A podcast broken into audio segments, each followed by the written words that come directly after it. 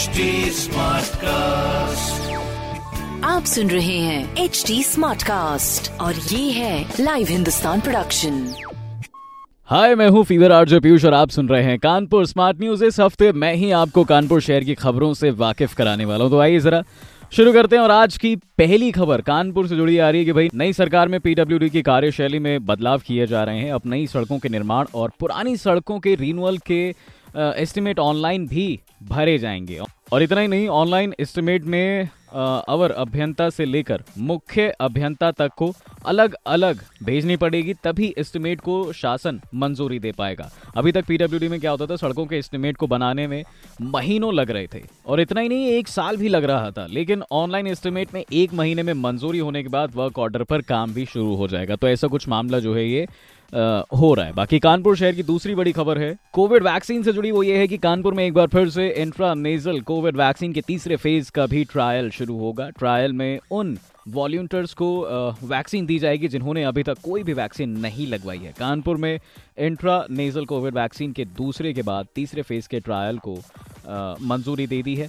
और बुधवार को, आपको बताएँ, आईसीएमआर और भारतीय बायोटेक की टीमें कानपुर आएँगी।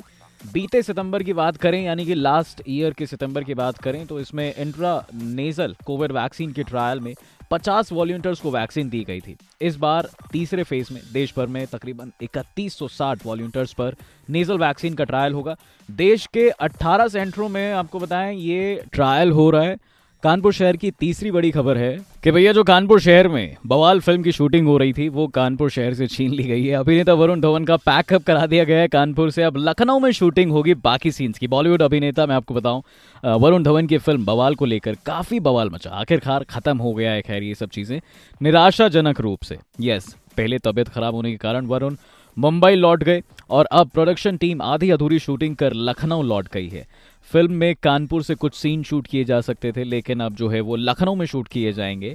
वहाँ पर क्रोमा वगैरह से शूट होगा। सब कुछ चौदह से उन्नीस अप्रैल तक फ़िल्म बवाल की कानपुर में शूटिंग की जानी थी।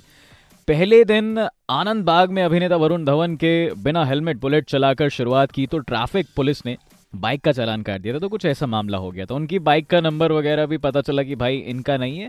किसी प्रमोद कुमार व्यक्ति है कोई, उन्नाव में रहने वाले, उनके नाम पे रजिस्टर्ड है। तो मतलब ये तो वो हो गया भाई साहब के खाया पिया कुछ नहीं, गिलास तोड़ा बारह आना। हालाँकि अब चीज़ें सॉर्ट आउट हो गई हैं। बाकी फ़िल्म की शूटिंग लखनऊ में होगी, सेट लगा के कानपुर शहर का। तो ऐसा कुछ मामला चल रहा है। कानपुर शहर की चौथी बड़ी खबर है कि भैया, कुछ वक्त पहले राष्ट्रपति रामनाथ कोविंद जी की इच्छा पर जाजमा पुल के पास केडीए ने चार साल पहले तेरह करोड़ के आसपास का एक एंट्री गेट बनाया था।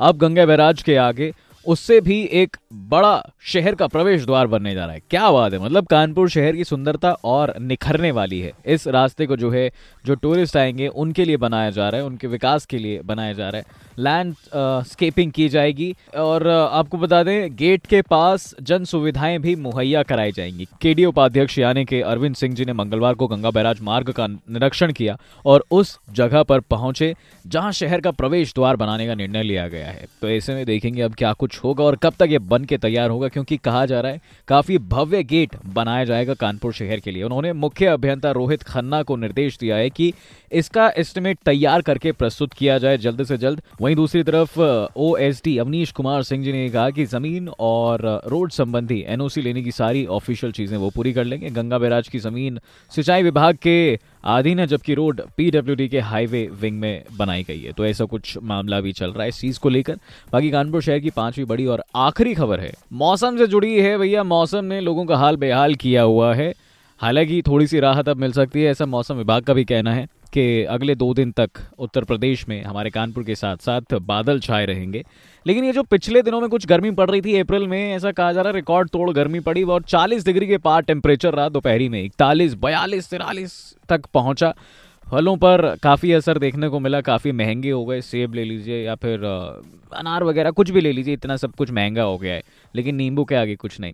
तो खैर, ऐसा मामला अभी चल रहा है गर्मी को लेकर तो ये थी हमारे कानपुर शहर की पाँच बड़ी खबरें। ऐसी खबरें सुनने के लिए आप पढ़ सकते हैं हिंदुस्तान अखबार, कोई सवाल हो आपका तो ज़रूर पूछिएगा please Facebook Instagram and Twitter पर हमारा हैंडल है at the rate H T और ऐसे पॉडकास्ट सुनने के लिए log on to W W W dot H T Smartcast dot com आप सुन रहे हैं एच डी स्मार्ट कास्ट और ये था live Hindustan production smart Smartcast.